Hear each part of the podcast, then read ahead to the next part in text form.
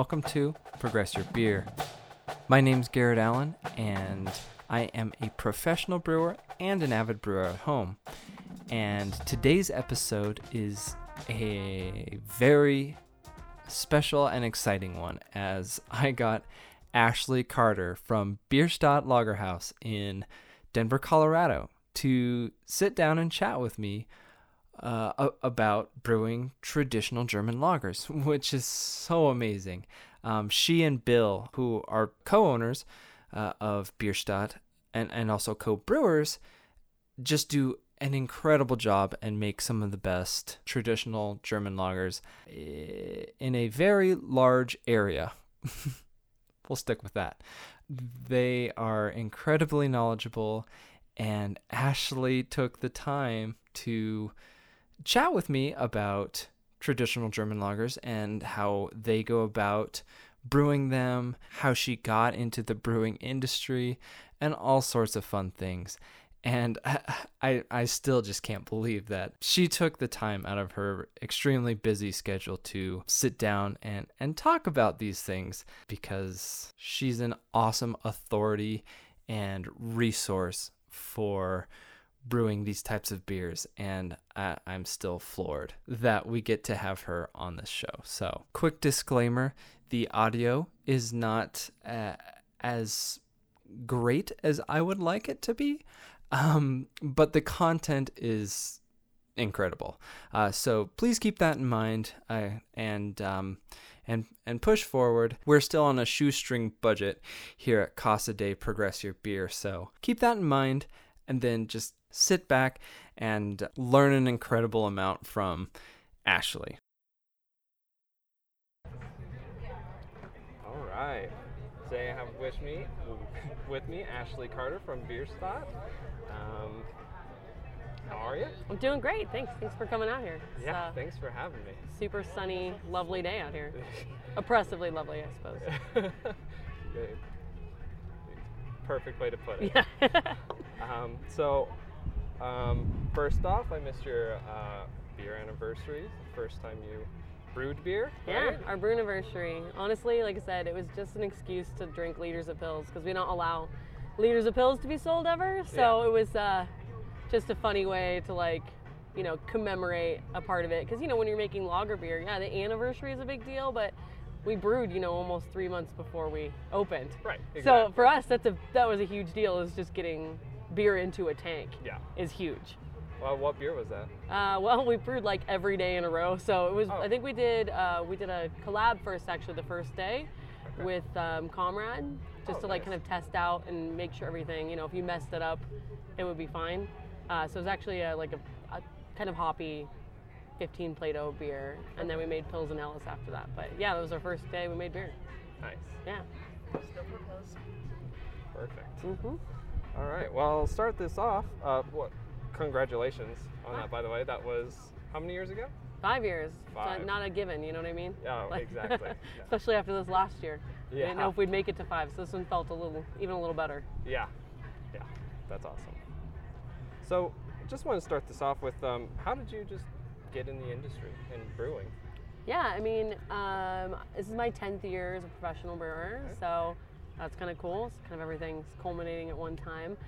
Um, but I went to college in Asheville, North Carolina. I'm from Denver, so well around Denver, Aurora. But I went to Asheville, North Carolina for college. I got my degree in pure mathematics, and if you uh, know, and I played Division One soccer there. And if you know anything about Asheville a little bit, there's a lot of beer there too. It's yep. a really awesome beer city, you know. So I, I think it's kind of interesting. Uh, my I won't even call it generation, but my age group, your age group, probably pretty close to the same age as me, is that we're kind of like second generation craft beer drinkers. You know, like we have more familiarity than our parents did with their parents, right? Like my grandparents drank macro beer, you know, Milwaukee's best. Like there wasn't really many options outside of that. But by the time my parents were of drinking age and stuff like that, or even a little bit older, they were starting to be, you know, Fat Tire and Sierra Nevada widely available, Sam Adams, etc. So our generation is kind of cool. We kind of already grew up that there wasn't only just macro beer, at least for the most part, depending on what part of the country, of course, right. that you're in. But um, you know, we're in Denver, so we have a lot of beer here, anyways, and a lot of access to things. Um, so being in Asheville, uh, kind of the same thing. You know, like it kind of was always there. We were always familiar with it. So when we were, you know, buying, of course, bathtubs full of, you know, uh, what were we drinking then? Oh, Keystone Light or Busch Light, you know, light beer. Uh-huh. Uh, we would always, you know, of course, save a little bit of money and buy like a, maybe a nice 12 pack that we'd all split with each other. You know what I mean? To try and things. We also had a place called the Asheville Brew and View, which is really cool, close to us. I don't know if I'd love the beer going back or not, or whatever I was drinking, you know, but it was, you know, we would get pictures of craft beer, eat pizza, and watch movies. Like, perfect college experience. So, Right. uh, after that, I didn't really know what I wanted to do with my life. I got hurt pretty bad playing soccer, so I had to have a pretty serious surgery. So, the original plan was to go get my master's and maybe my doctorate in mathematics. Um, after you know playing and stuff like that i couldn't really like go straight to grad school because i would be on crutches for like six months. I actually decided to start coaching uh, soccer which was okay but then i realized i was never going to go back to school for like math because i needed that kind of physical activity in order to make everything else kind of in my brain work. So uh, i moved back to colorado when i decided i didn't want to coach anymore moved back in with my mom um, said you know what brewing seems like something that could really be cool, right? It seems like there's sciencey, mathy things. You know, the more you read about it, it seems like physical. So I built my own whole uh, all grain brew system with a friend of mine. Uh, made an Alaskan Amber clone the first time because I love alt beer, Yeah. and basically that kind of like spun this whole thing. And as soon as I started homebrewing, and you can't control any of the variables, Yeah. you start to realize, well, I could make way better beer if I could control things. So I got a job at Dry Dock Brewing Company. I was figured I would just bartend there and see if it was something I was interested, at least see it up close. Right. And they put me to work at the homebrew store since I had homebrewing experience. And I just started volunteering at Dry Dock uh, from the homebrew store next door. And that was kind of how it all spurred together, and I loved it from the Cool. beginning. Yeah. I don't love homebrewing that much, but um, it's hard, man. Anybody who can make good homebrew, more power to them because it is difficult. Uh, yeah, it's. I, I would argue it, it gets a little harder to make really uh, professional grade beer at home. It's it, you know- Oxygen, esters, Yeah. like all those things. You just don't have the equipment. yeah, exactly. And just that little volume versus as much volume as you work here. Any little bit of oxygen there with a And you're not inch and a half port is nothing compared to what it is on the homebrew scale. Just that. And just the little things of like testing it throughout. Like you're like you only have five gallons, so you're not gonna do a gravity reading on it every other day, or you're not gonna, you know, there's so many parts you can contaminate, etc. So, you know, when I realized that you could like control those things, I basically like never homebrewed ever again. yeah. And stuff is getting more and more available for the home brewer to do that stuff, but man, it's expensive. yes, it is. It's not a way to save money to drink beer. About Mm, that. nope. well, awesome. And so then that dry dock was a stepping stone for you. Did from the tap room, when when how did you get to the actual professional brew house? Yeah, so I was um, working at the Brew Hut, which is the homebrew store there, and since I was like single, I lived at home with my mom because like coaching doesn't make any money, so I moved back in with my mom. Yep. I was back in Colorado, wanting to make friends and stuff like that. Kind of just hung out at the brewery all the time.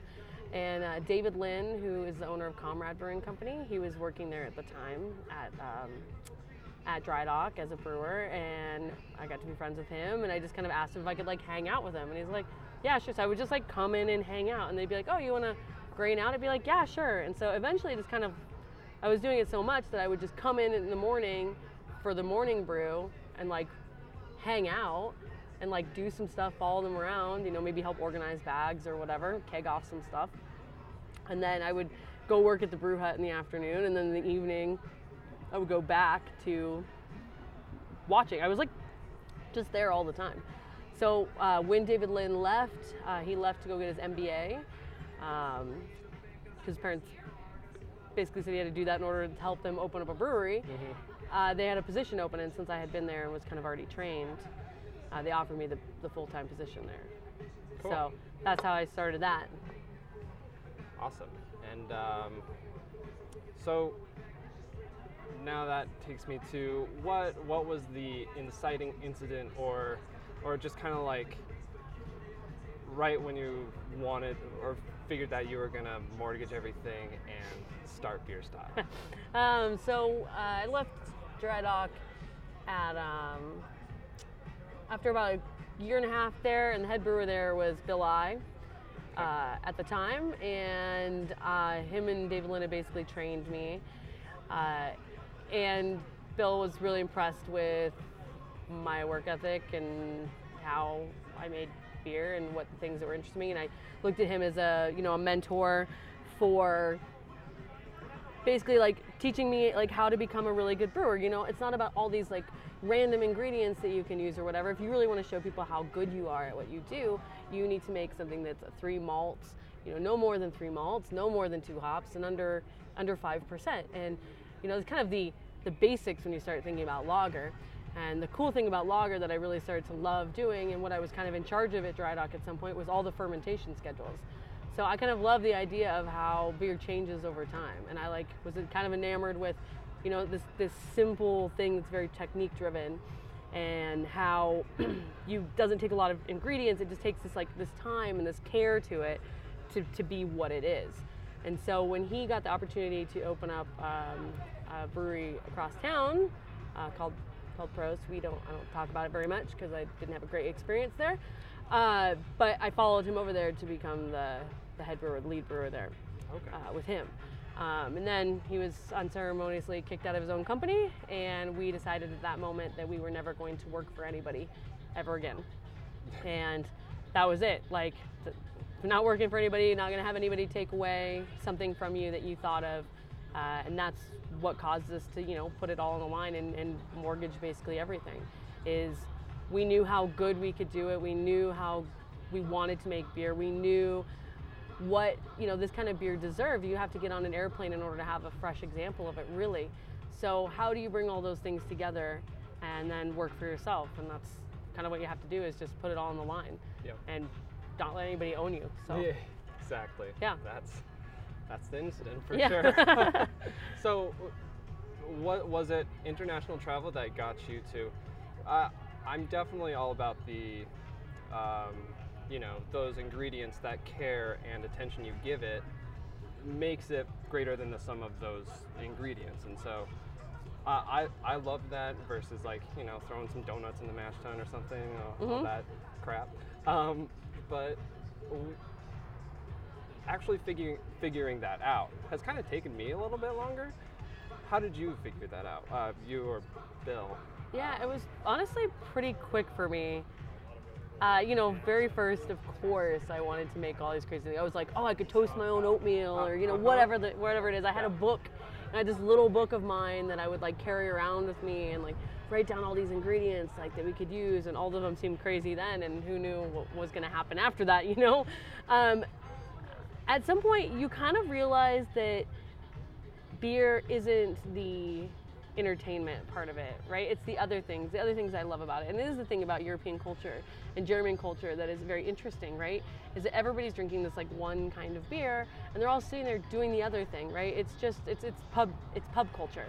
Right? It's, in England it's pub culture, right? You just go there, people don't come to your house.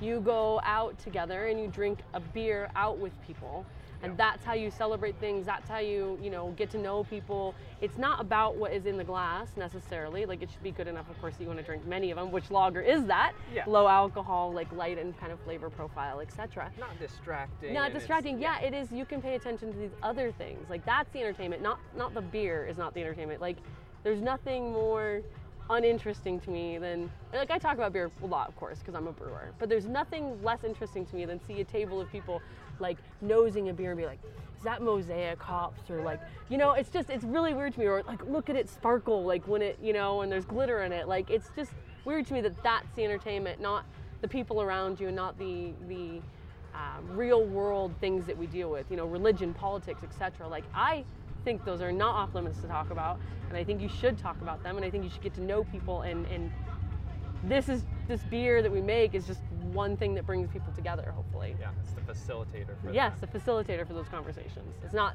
you know, the reason for them, or the reason that you're there. Right. Yeah. That's awesome.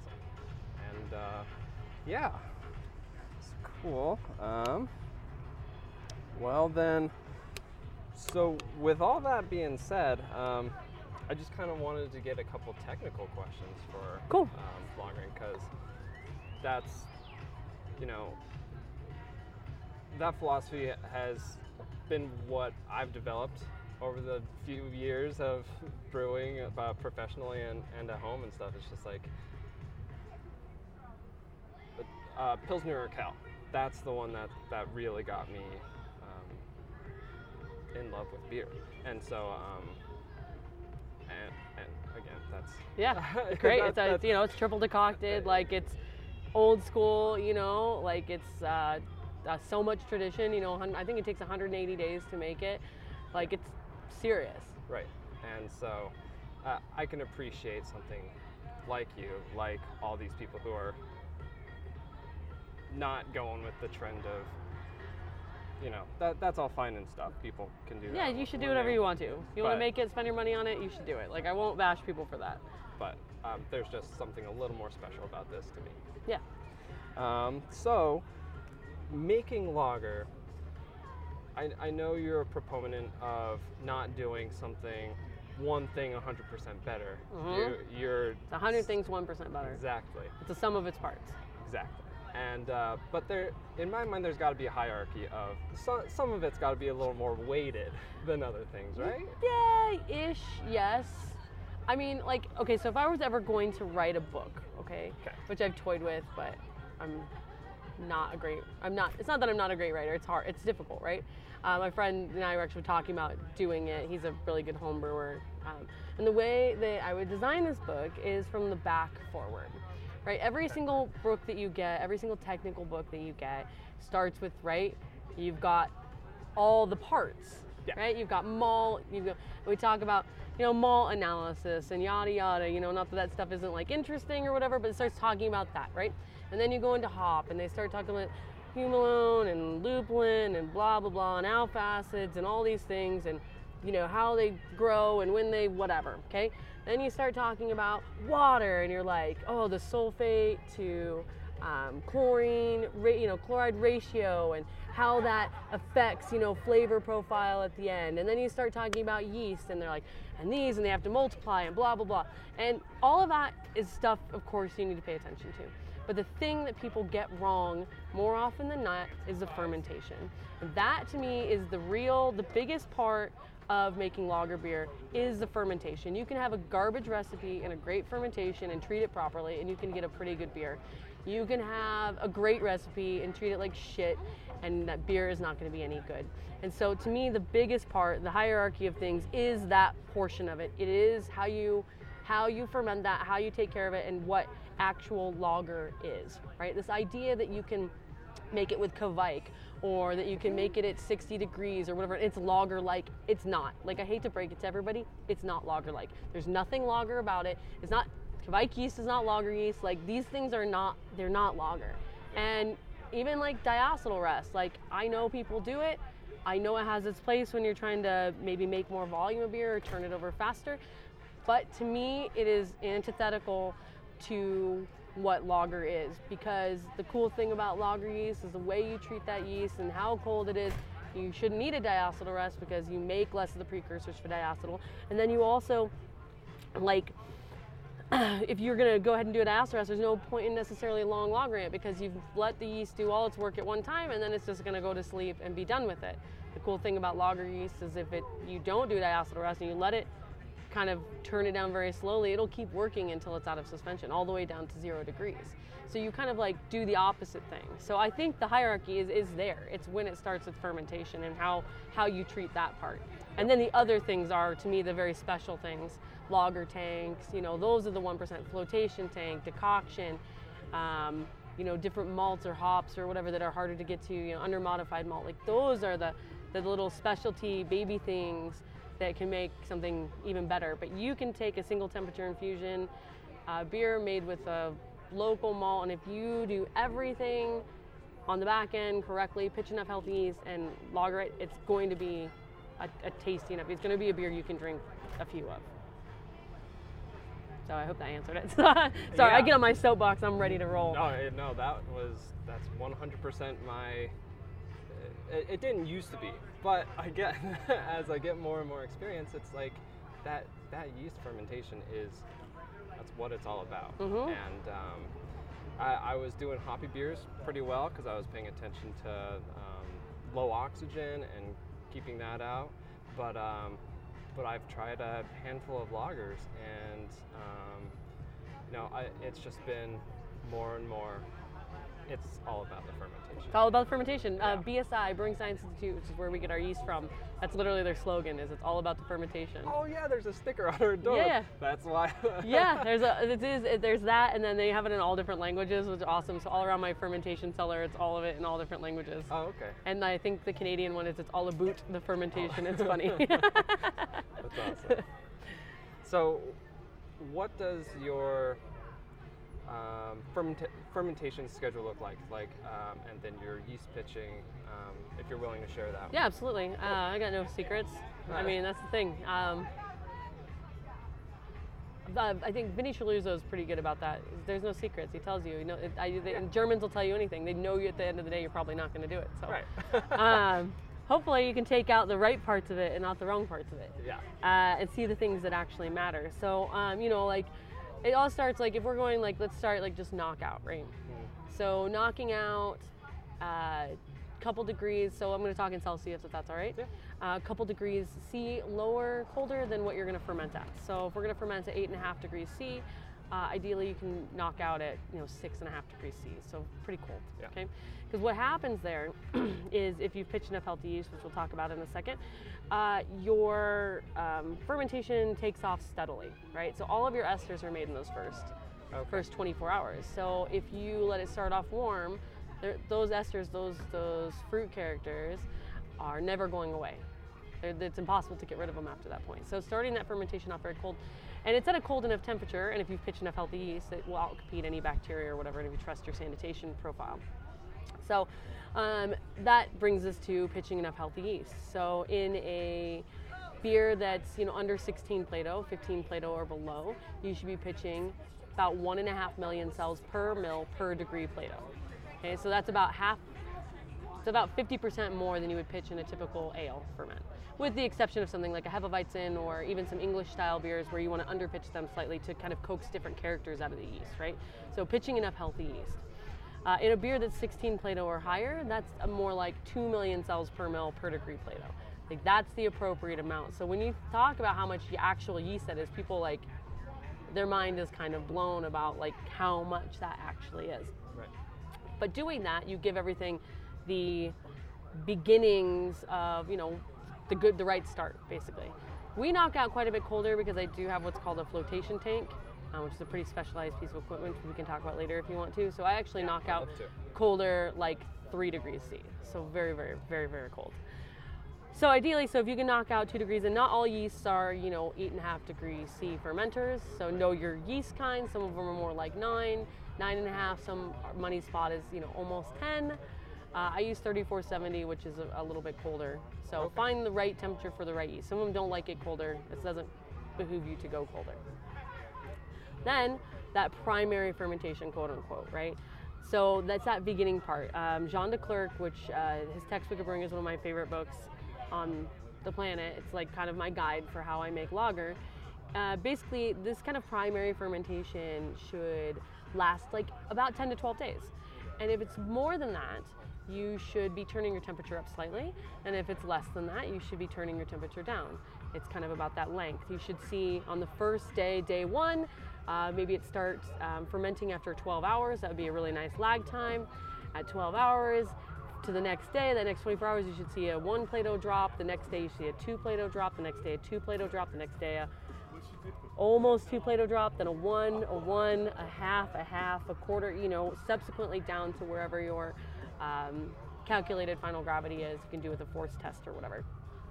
So taking that time all the way there to like, you know, 11, 12 days, and then at that point, then you can start think about turning the temperature down. So that primary fermentation has started to kind of like be done. There's very little uh, activity in the bucket.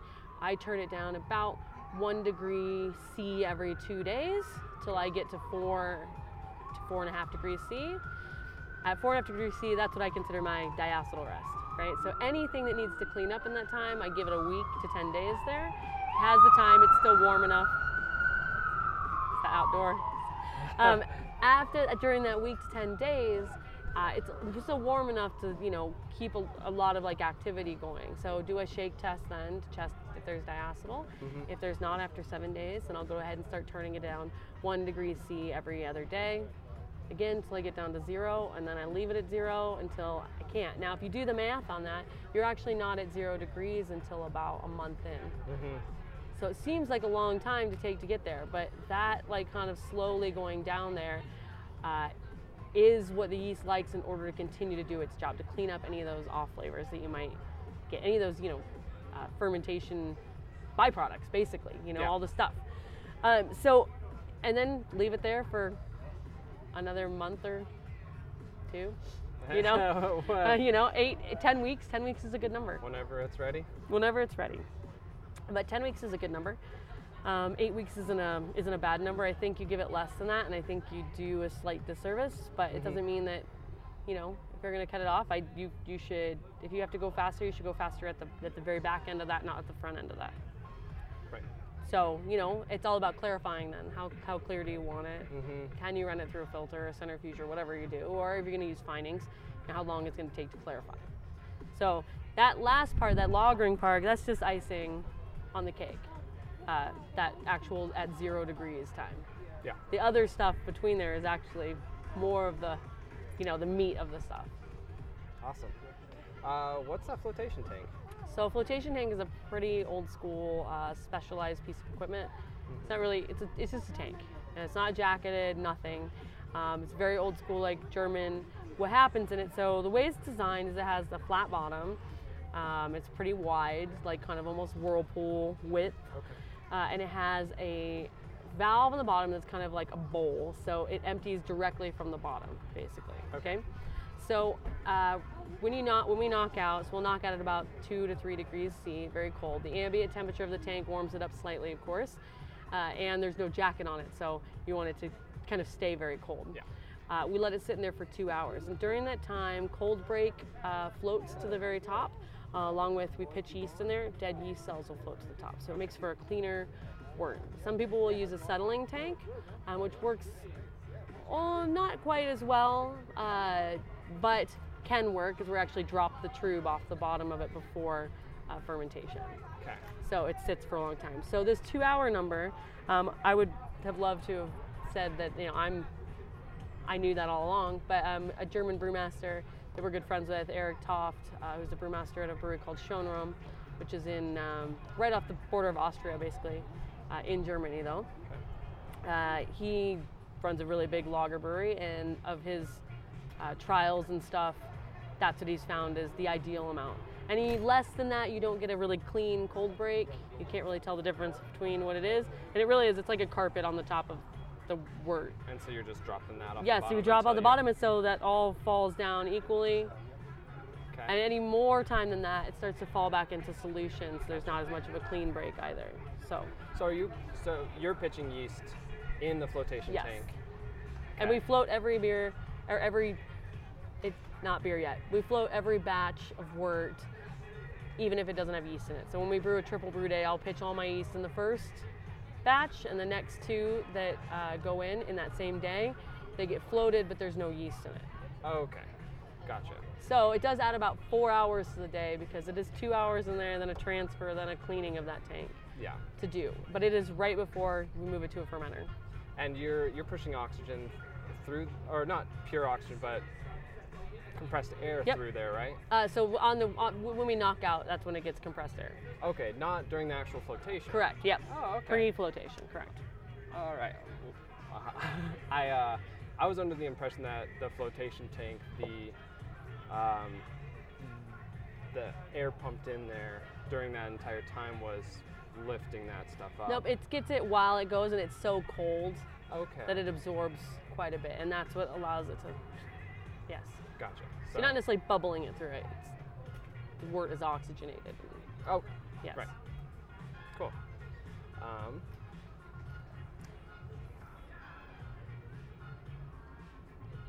Cool. Is is there anything else other than yeast? What what's the next tier? All right, uh, the next you, if you've got tier. one? Uh, I would say the next tier is recipe Okay. formulation. Don't complex things just to complex things, right? It's like you don't need all that, right? It's like it's like good. It's kind of like Italian food. The the ingredients should speak for themselves. They don't need adornment, right? So recipe formulation is it, honestly no no German style lager, and I'll specifically focus on German style lager. Um, should really have more than two malts in it. It's like it really doesn't need it.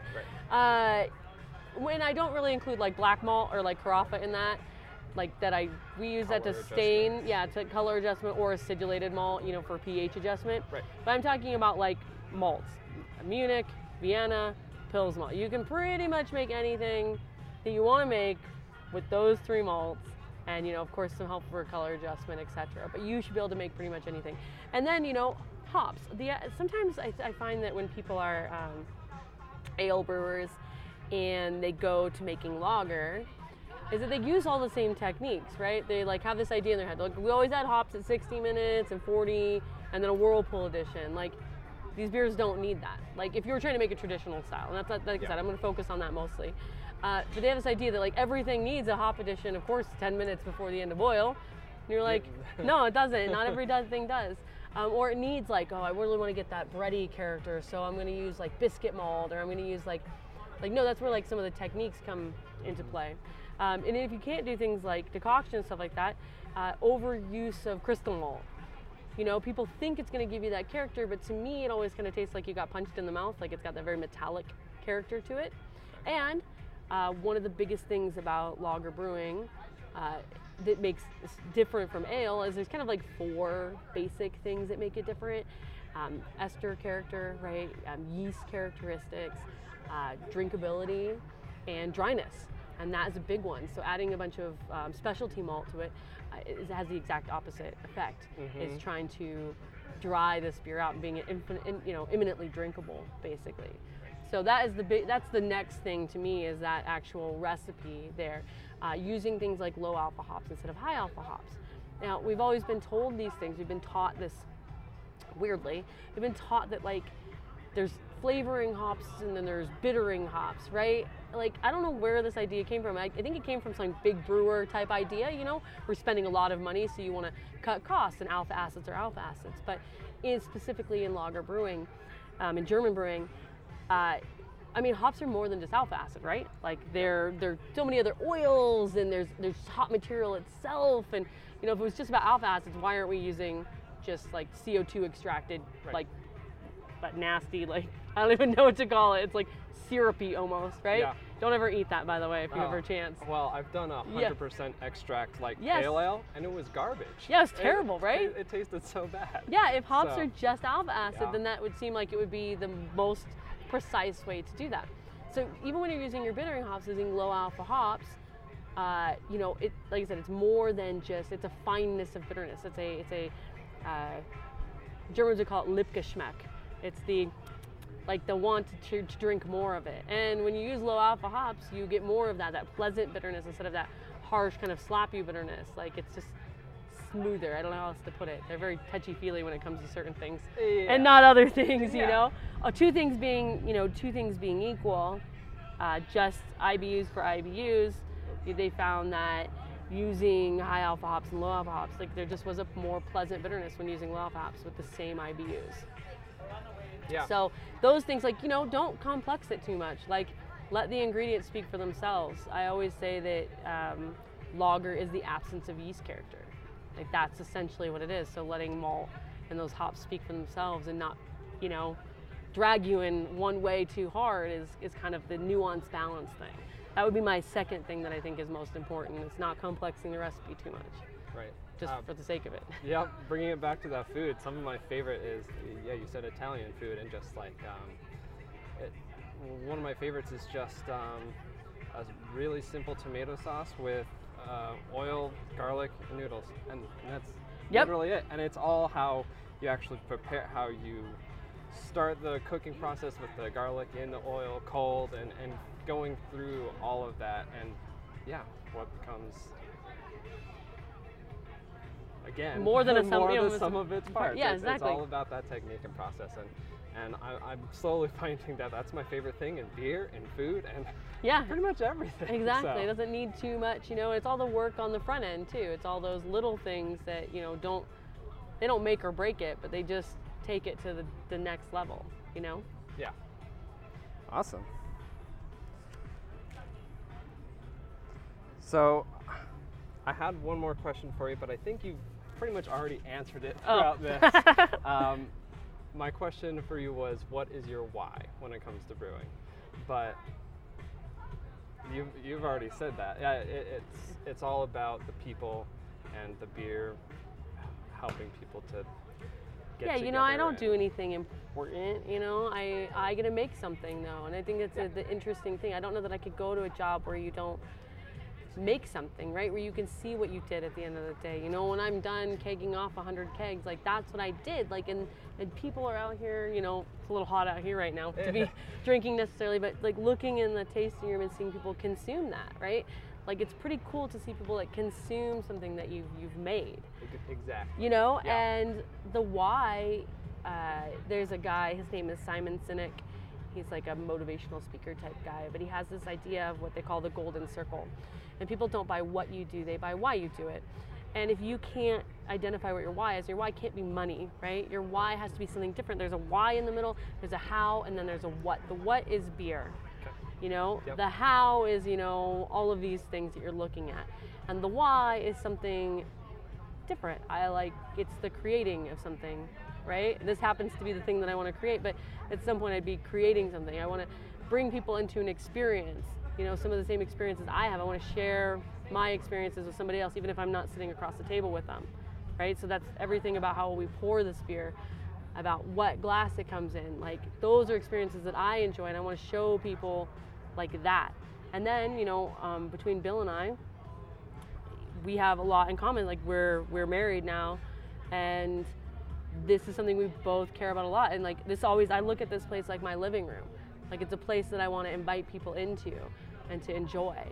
And that why is like kind of hard to put your finger on, but you like it helps guide every single decision you make and never have a decision that's really that difficult because they all kind of have to follow this this little why thing. And if you have that, then any decision, even if it's hard ones, become easy to make because you already know what you want from the very beginning. You already know what your goals are. You already have a, a like a map of even if you don't know exactly what that question is, you have an answer to it for the most part. You, you always have a direction to go to. Yep, when you already come back to that why, and does that fit into this why?